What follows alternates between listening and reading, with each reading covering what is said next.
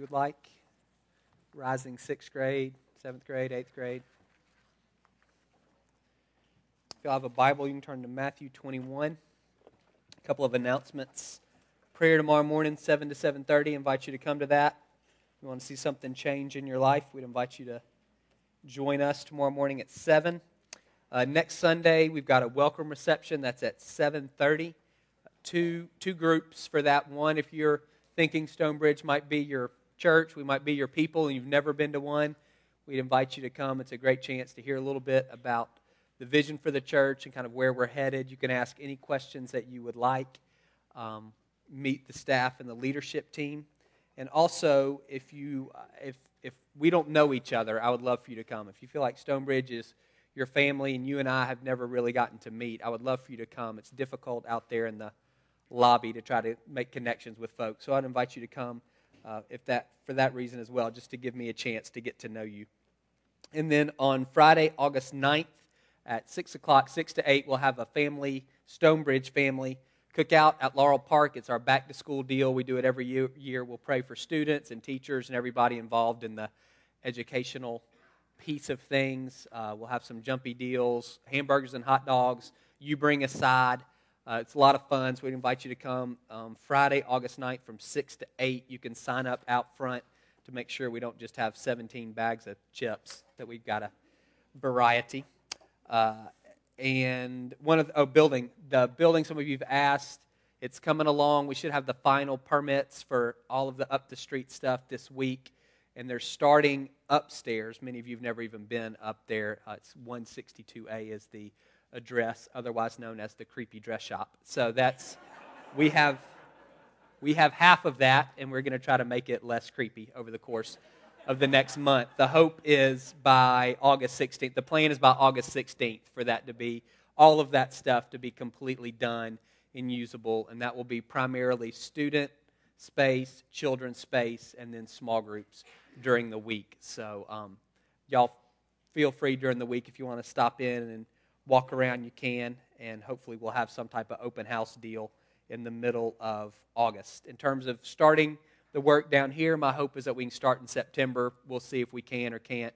Uh, that's our plan, and the money, uh, it seems to be coming in, so thanks. We've, we've been able to pay for the contractor as we've needed to, so uh, if you've committed to, to give money, we'd encourage you to continue to do that. Just write building in the memo line. It helps us keep track. So thank you all for your participation. If you have any questions, you can ask me, or uh, Hicks Poor is actually managing that process for us. He can give you more uh, details.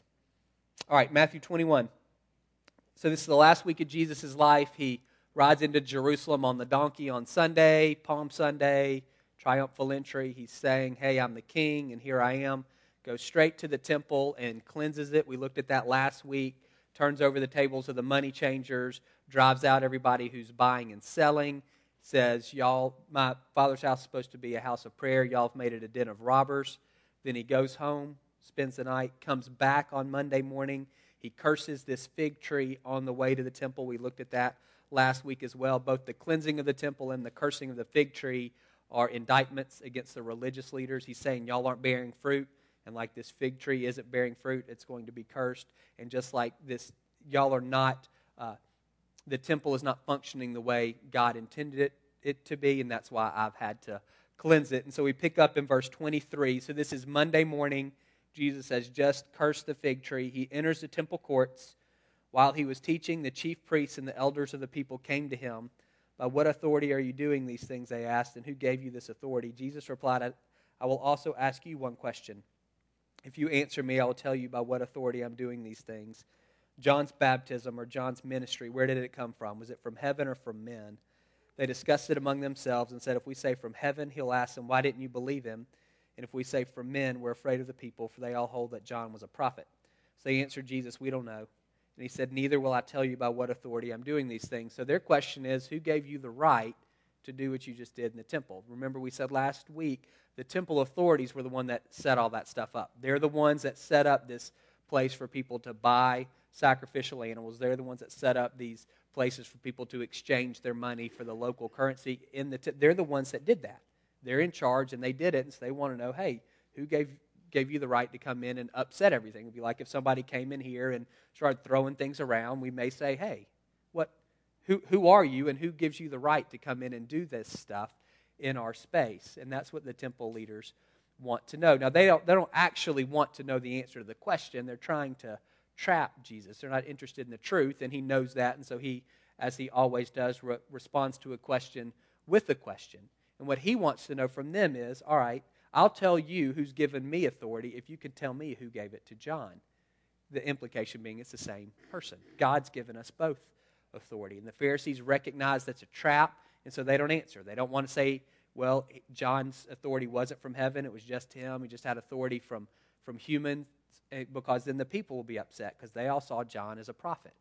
If the Pharisees say, hey, John's pro- John's authority, his ministry comes from God, well, John spoke very highly of Jesus. He said, here's this guy whose sandals I'm not worthy to untie. He recognized him as the Messiah and this key piece in what God was doing in the world. And so if they say, well, John's authority came from God, then Jesus is going to say, well, how come you didn't listen to what he said about me? So they recognize what Jesus is doing as well, and so they say, well, we're not going to play either. And so they don't answer him. He doesn't answer them, and they don't answer him. And so he replies to them further with this parable, verse twenty-eight. What do you think? There was a man who had two sons. He went to the first and said, son, go work today in the vineyard. I won't, he answered. But later he changed his mind, or repented is actually the word, and he went.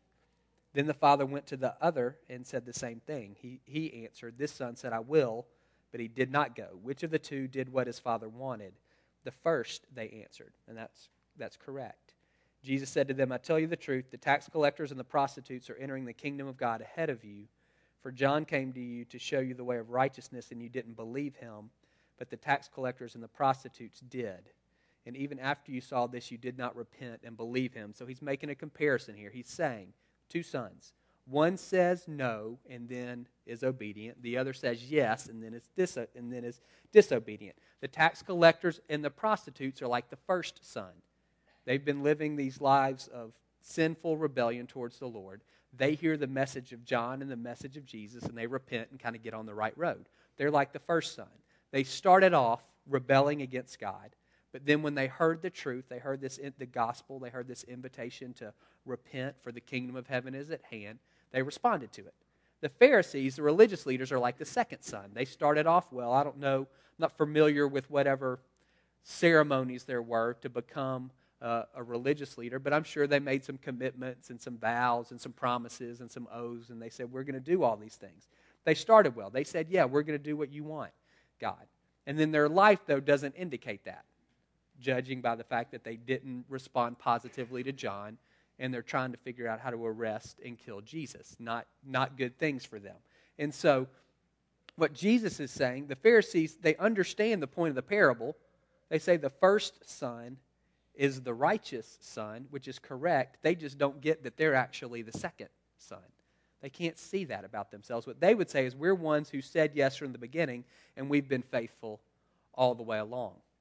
Now for us, I think looking at that parable, a couple of things. If you've been, if you've become a Christian in the last two hundred years, and if you're a Christian, that's happened for you in the last two hundred years, um, You've prayed this, you most likely prayed something along these lines. God, I confess that I'm a sinner and I repent of my sins, and Jesus, I ask you to forgive me of my sins and to come into my heart and be the Lord of my life. Most likely you've prayed something along those lines. It's the sinner's prayer. We've all prayed that, and we've all, that's what we've heard. Come forward at the end of the service and we'll pray that, and maybe we'll baptize you or something like that. In the Bible Belt, if you were to just do a survey of the people in your neighborhood or the people in your office who are raised in the South, and you asked how many of them have prayed that prayer, it's going to be a big number. A, a ton of them, eighty percent, prob- a ton of those guys have prayed that prayer. And the issue, I think, it's a wonderful prayer. If you come forward today and say, hey, I'm ready, I'm going to lead you in a prayer like that. But the issue for us is, in the culture that we live in, the sinner's prayer has created a whole bunch of second sons. People who have said initially at some point when they were eight or ten or twelve or twenty-five, whenever they've said it, they've prayed this prayer, they've made this commitment and said, well, I'm in. I'm saved by this prayer that I prayed. And so I can kind of do whatever I want, and I'm good. And that's not what this parable says. What it says is God is more concerned with obedience than he is with, with promises that we make to be obedient. What he's looking for is people who actually follow through, people who actually follow after him. That's what Jesus said, right? That was the invitation. Come and follow me. This idea of continual action, of tracking with him over time. And again, in the in the religious culture that we live in, in the Bible Belt, there's a whole lot of people who've prayed a prayer at some point in their life who are under the false assumption that they're okay. And according to this parable, they're not okay at all. George Barna, he's a, he's a researcher, statistician, pollster. He does all this stuff. This is from nineteen, or excuse me, from two thousand eleven. three percent of self-identified Christians, so that's people who would say, raise my hand, check the box, I'm a Christian, have come to, quote, the places where they've surrendered control of their life to God, submitted to his will for their life, and devoted themselves to loving and serving God and other people. three percent. That's not good. I don't know what the other ninety-seven percent of self-identified Christians think it means to be a Christian. If it doesn't mean surrendering control of their life to God, submitting to his will, or loving and serving him and other people. I'm not certain what's left at that point. Going to church, I guess, or I don't know. It, there's, there's not a lot. It's difficult to think. That's only three percent of the people who would say I'm a Christian say, yeah, that's true of me. That's a whole lot of second sons, in my opinion. That's a lot of people who at some point They they made some commitment or some promise, or they prayed some prayer, they've had some water dumped on their head, or something happened at some point along the way that made them think, hey, I've got the membership card now, and so I can do whatever I want. And according to this parable, and to me, according to the entire teaching of the New Testament, that's not that's dangerous ground to stand on. To say, I've asked Jesus into my heart, which is wonderful. And so now I'm going to kind of go off and do what I want without really any regard to how he would have me live. So if you would say this morning, I'm kind of like a second son. I made a commitment at some point, and I'm just banking on that prayer that I prayed. Your Ephesians two, eight, and nine says it's by grace we've been saved through faith. And you're saying it's by grace I've been saved through this prayer that I prayed a long time ago. And that's what's going to get me through. My encouragement to you is to reevaluate that and say, if you're the second son, that's not a good situation. Jesus is looking for us to align our lives with him. Again, this whole idea of following him means actually following him. If he were to say to David, follow me, Jesus is actually here. He walked a thousand miles during his three years. And if David says, sure, I'm going to follow you, and he sits in that chair, he's going to get left behind pretty quick. There's this understanding that you're actually going to follow him. Now, if you're a first son, if you would say, I'm not, I said no from the beginning. I've been resisting from the beginning. I've been rejecting from the beginning. There's great news for you. It's never too late. As long as you're breathing, there's an opportunity for you to have a change of heart, to have a change of mind, to repent and to recognize, you know what, I need a Savior. I can't keep doing this on my own. I've got this weight of guilt, and I can't get rid of it. I've got, I, I need, I need rescuing. Great news for you if you're a first son this morning. If you're someone who's pushed back and pushed back and pushed back, what you need to hear from this first parable is, it's that simple. Have a change of heart. Have a change of mind. Repent. Recognize your situation. I'm lost. I'm needy. I'm helpless. And I need a Savior. I need rescuing. You throw your hand up in the air, and he's coming quickly to save you. Listen to another parable. There was a landowner who planted a vineyard. He put a well around it, dug a wine press in it, and built a watchtower. God is the landowner. He rented the vineyard to some farmers. In this application, the farmers are the Jewish religious leaders. And he went away on a journey. When harvest time approached, he sent his servants, so those are the Old Testament prophets and the messengers, to these tenants, to collect his fruit. The tenants seized his servants. They beat one, killed another, and stoned a third. Then he sent other servants to them, more than the first time, and they treated them the same way. Last of all, he sent his son, that's Jesus. They will respect my son, he said. But when the tenants saw the man, the son, they said to each other, this is the heir. Come, let's kill him and take his inheritance. So they took him and threw him out of the vineyard and killed him. Therefore, when the owner of the vineyard comes, what will he do to, the, to those tenants? And the Jewish leaders replied, he will bring those wretches to a wretched end, and he will rent the vineyard to other tenants who will give him his share of the crop at harvest time. Again, they understand what's going on. They just don't understand their role and what's going on. This is a picture, this is a parable, a picture of what's about to happen. God's about to take, he's about to remove some of the things that he's given to Israel, and he's going to give them to the church, to these people who are follow, who accept Jesus and follow after him. Some of the privileges and the rights of that Israel had as God's chosen people. He's about to say, this isn't happening. It, y'all have had thousands of years, and there's not been any fruit. There's not been fruit from this. And so I'm withdrawing that from you, and I'm conferring that on the church, on people who accept my son, who accept Jesus and follow after him. They don't get who he's talking about, so he follows up verse forty-two. Have you never read in the Scriptures, the stone the builders rejected has become the capstone? Your translation may say cornerstone. Either one is fine.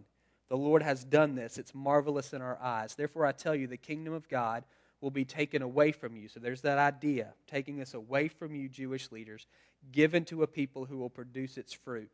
He who falls on this stone will be broken to pieces, but he on whom it falls will be crushed. Then the chief priests and the Pharisees heard Jesus' parables. They knew he was talking about them. They looked for a way to arrest him, but they were afraid of the crowd because the people held that he was a prophet. So a couple of things from that last section. One thing you see, God expects us to produce fruit. We talked about that last week. That's John. He says, I'm going to give this kingdom to people who will produce its fruit. There's this expectation there. Um, John fifteen, one through eight, the idea if we're connected, if we remain, if we abide, if we stay plugged into Jesus, we will produce fruit. It's a guarantee. It's not, it's not a commission to go out and try to perform. It's not a call to feel this pressure of I've got to produce in order to demonstrate and prove that I'm a Christian. It's none of that. It's, it's a, John fifteen, one through eight, read it. It's a guarantee. If you stay connected to him, there will be fruit in your life, because that's what he does. He produces fruit through everyone who remains or abides in him. And so, you, again, you don't need to feel this as pressure to go out and do anything. You just need to hear it as this. He's looking for fruit, and as you stay connected, you will produce it. I've been accused in the past of leaning a little too hard towards what we have to do and responsibility and work and all of those things. So hear me say this. I'm not saying you earn your salvation at all. Identity precedes activity, but activity always flows from identity. Jesus' baptism. This is my son, whom I love, with him I'm well pleased. That's an identity statement from the Father to the Son before Jesus has done anything. And then Jesus proceeds and has three years of very fruitful, very productive ministry. There's an identity statement that's firmly rooted in the grace, in the heart, and the love of God. And so for you, son or daughter, your identity in Christ is based on his, on the Father's adoption of you as a son or a daughter. It's not, he picked you, you didn't pick him.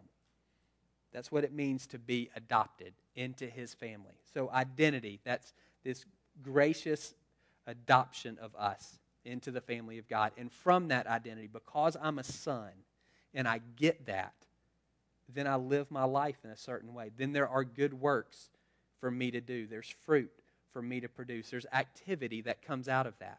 If I say I'm a son, and I recognize I've been adopted by God, and there's no shift in my life. There's no fruit that's coming from me. There's no, there's no difference. You got to wonder, has anything really changed in me? Do I really get what it means to be I, to be adopted by the Lord? I, I would say probably not. So identity precedes activity all the, every time, and activity flows from identity every time. Second thing you see real quick is everyone at some point is going to have to deal with Jesus. He says, you accept me and you're good. That's um, Acts four, eleven, and twelve. Says he's the capstone. He's rejected by men and those who accept him. Everyone who calls on his name will be saved.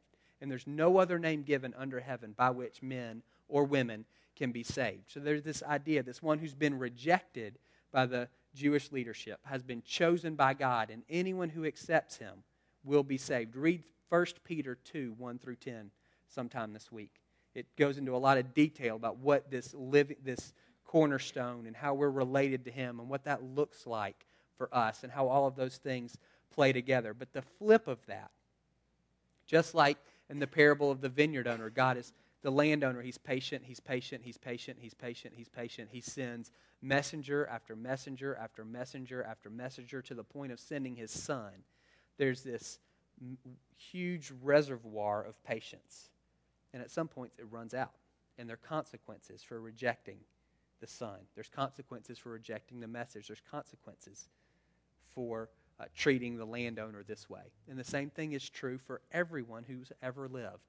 God is incredibly patient. I think that's in Second Peter. God is patient because he doesn't want anyone to perish. His patience, his kindness to us, gives us space to respond to him. Person after person, sign after sign, message after message, saying, here, the invitation's on the table. Will you accept it? But at some point, there's no more chances. When you quit breathing, there's no more chances. You continue to harden your heart. You continue to resist. You continue to reject. At some point, then the rock's going to fall on you, and it's going to crush you, and it's not going to be good for you. So that's this. You see this picture here. Ultimately, everybody is going to have to deal with Jesus one way or the other. The things that I want us to focus on this morning is this idea of Jesus being the cornerstone or the capstone, and we're going to look at both. That word is actually... Um, headstone is what the word is, and so you can be translated either way and be equally true. So cornerstone's the first stone laid in a foundation, and it becomes a reference point for everything else, for all the other stones laid. Uh, Colossians one, Jesus is the firstborn over all creation. He's before all things. He's the beginning and the firstborn from among the dead. So you get that idea. Jesus is first. And so for us, what I'm thinking of, cornerstone, Jesus is the cornerstone. What I want to know is, is he the reference point for my life? And so that's my question for you. Is he your reference point? Or is there something else that you uh, true your decisions to? Is there something else that you use as the, the uh, guidance for how you make decisions, as a standard by which you evaluate whether something should or shouldn't be done? Uh, I started thinking about this last night, and honestly, it kept me awake. I couldn't go to sleep because this is, I struggle with this. There's some areas of my life where one hundred percent I can say Jesus is the reference point. When it comes to truth, I don't have any issue. Jesus is the rest, he is the truth, and I don't have any issue saying he's the reference point for me for, for what is true and what is not true. Uh, I have a good friend, and we had lunch a couple of weeks ago, and he has a coworker who's just killing him. And so he was telling me about it, and in my opinion, listening, I'm saying your coworker is dead wrong. Like at least... At least ninety percent of the issue between y'all is all on him. Maybe there's ten percent on you. And so in that moment, I'm having to fight speaking to him out of loyalty to him. He's one of my good friends, and so what I want to say to him is, well, here's what I think you should tell the guy, and kind of lay this thing out for him. In that moment, what's my reference point? Is my reference point loyalty, which is not a bad thing, or is my reference point Jesus? Who says, you love your enemies. You pray for those who persecute you. If you want to be first, you got to be last. If you want to be great, you better serve. So is my is my encouragement or my advice to him to say, here's how you put the guy in your place, because that's what I want to say to him from this place of loyalty and wanting to stand up for him? Or do what do I say? You got to figure out how to get low. You've got to figure out what it looks like to serve this guy, even literally if you've got to write him a check. If that's what it takes, you've got to take money out of your pocket. If that's what it looks like in this situation, that's a that's hard. That's what's who's the reference point. I was um, talking to somebody a couple of weeks ago. A guy, he's in a what I would call he's in a pretty miserable marriage. They're not getting along well, and it doesn't look like it's it doesn't it's not equal. It doesn't look like it's going to get resolved. He wants to fix it. She's not as interested in fixing it, and So I'm I'm talking to him, and I have pity or sympathy for him. It's shocking. I don't have that often. So I'm feeling this way, and and I'm and in the moment, it's like, what's going to be my reference point? Is it going to be this this feeling that I have, and go, oh, let's start looking for escape patches for this marriage. Let's see where the windows are that you can jump out of. Or is the reference point going to be Jesus and what he says? Listen, marriage is for life. There's only a couple of reasons that you can get out, and I'm, this isn't one of them. And so I'm going to stand with you, and we're going to figure out what to do in the midst of this circumstance. You can, it's. I begin to think through, what does it look like for Jesus to be my reference point? And it's the, the thing that becomes difficult for me is I can play those scenarios out a couple of steps. And oftentimes, him being the reference point means a little bit more suffering and a little bit more sacrifice.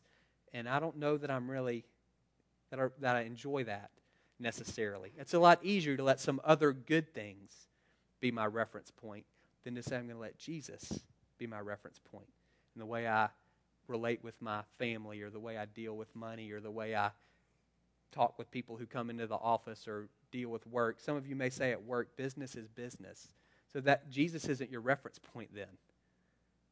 Business is business becomes your reference point, not him. And you say, well, I can't function that way in my industry. And that's like, that's what I'm saying.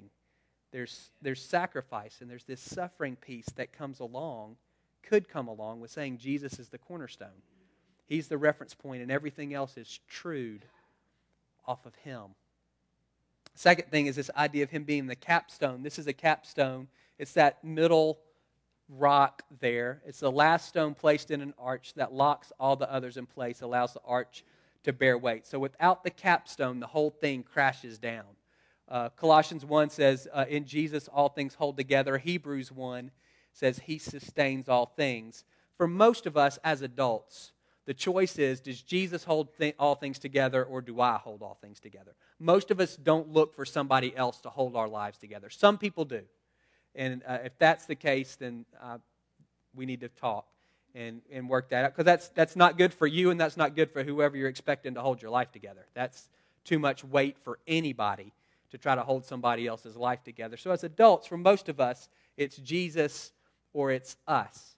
Uh, this this is actually not as big an issue for me as the reference point thing. I was thinking about this. If you've done Strength Finders, uh, if you if responsibility is in your top five, if that's if that's a strength for you, then it could very well be that you're tempted to try to hold all things together. If you're a planner, then which is not bad, but if you're a planner, it could be that you're tempted to hold all things together. If you, on a bad day, somebody would say you're a bit controlling, then you may be tempted to try to hold all things together.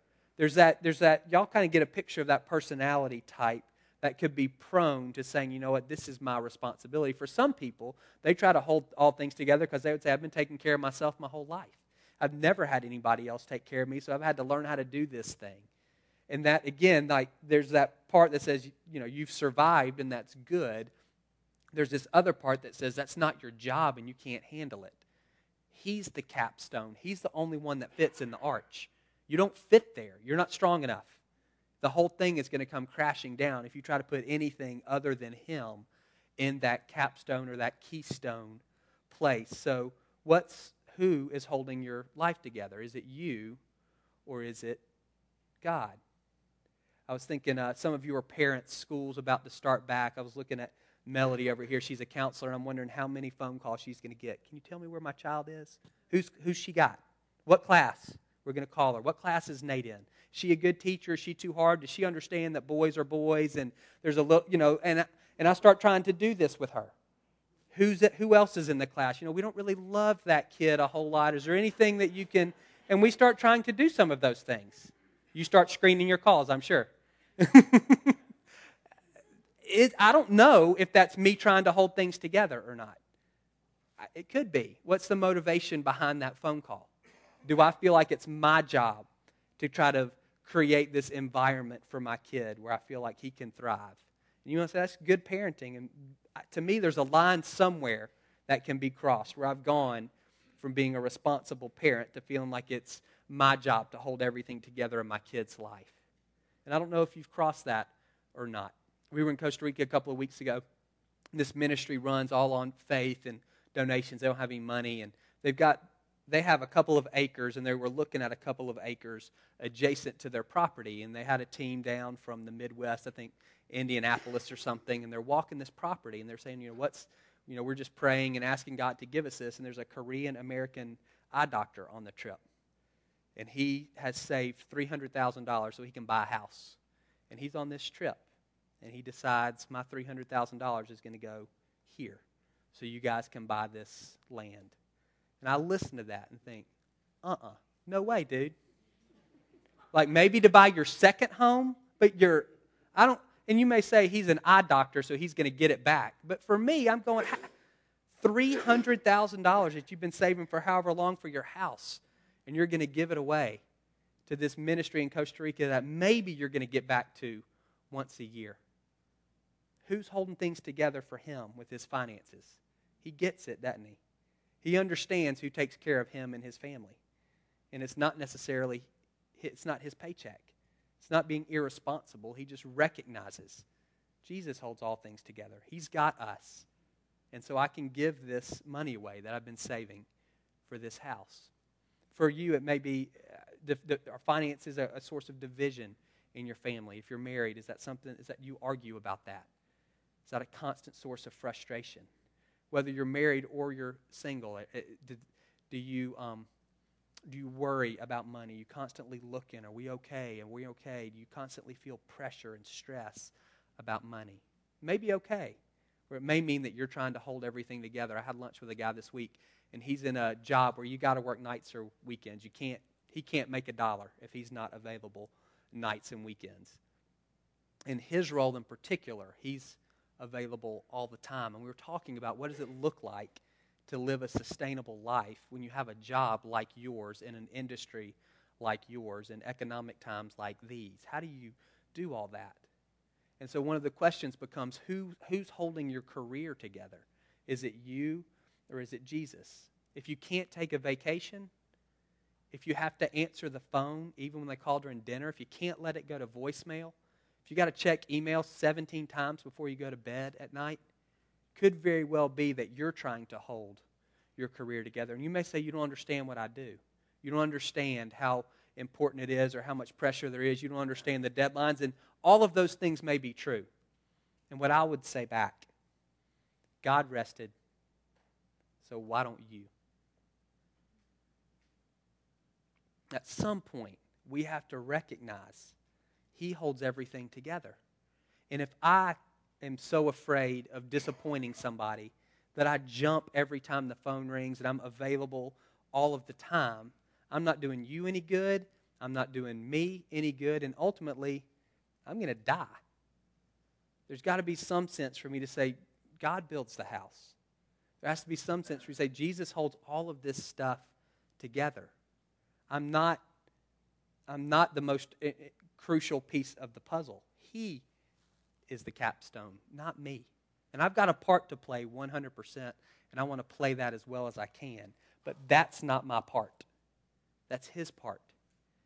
So are there areas of your life where you're tempted to try to hold everything together instead of letting him hold it together? I don't know exactly what that may look like for you, but I would assume it's areas where you feel, if you're trying to think through, are there areas, I would say jump to the areas that keep you up at night. Jump to the areas that kind of cause a pit in your stomach or that cause you to have an ulcer or make you not eat, those types of things. I would jump to those areas and say if that's what you're experiencing physically, then most likely that's because you're trying to be the capstone instead of letting him be that. This is what I want us to do. We're going to close. Bo's going to come back up. We're going to have some ministry teams up here in the corners. And I want you thinking through those two questions. Who's your reference point and who's holding your life together? And if there's a place where you would say, Jesus isn't the reference point for me in this situation. He is in A, B, and C, but when it comes to D and E, I, I'm, I'm basing off something else. Let us pray with you and for you about that. When it comes to the idea of holding things together. If you would say, I actually do pretty good of trusting God in these areas, but when it comes to my children or when it comes to money or when it comes to my career or my future or whatever, I I start gripping that thing pretty tight. and I try to hold that together. Let us pray with you and for you about that. There'll be some practical things that come out of that for sure. There'll be some practical things the Lord will begin to lead you. And what does it look like for you to let him hold all things together? What does it look like for you to let him be the reference point? But for this morning, the biggest step is just acknowledging that's the case and repenting of that, and, and then allowing us just to pray for God to direct you in new and fresh ways. You guys can stand. I'm going to pray. Ministry teams, if you come forward, and then Bo will dismiss us when we're done.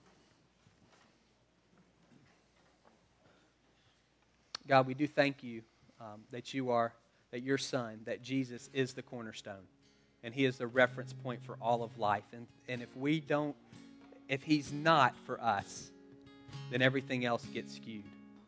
That's the deal. The cornerstone sets everything else. Everything else is laying down based off of it. And so if we're using anything other than Jesus as the reference point, we're going to wind up off base. So I pray you bring conviction into our hearts for the places, the relationships, the circumstances where you're not our cornerstone, where Jesus, you're not our reference point. And God, we thank you that your Son holds all things together, because honest, in our most honest moments, we would say we can't. We can't even come close. And we thank you that it's easy for you to hold all things together. We thank you that it doesn't keep you up at night to sustain all things by your powerful word. And so, God, I pray for the men and women in this room who are prone to trying to be the capstone, who are prone to trying to hold things together on their own, that they, you bring conviction into their hearts as well, and that they would repent, and they would know the freedom and the joy and the peace that comes from letting you be God instead of us. God, if there are any here this morning who would say, I'm like the first son. I've been resistant. I've been rejecting. I've been hard-hearted. God, I pray that they would hear you speaking to them, saying, just have a change of heart. Repent. Believe what I said about Jesus. Believe that he's here to save you, to rescue you, to redeem you, and to make you whole. God, I pray that they would hear that invitation and respond this morning. We pray it in Jesus' name. Amen.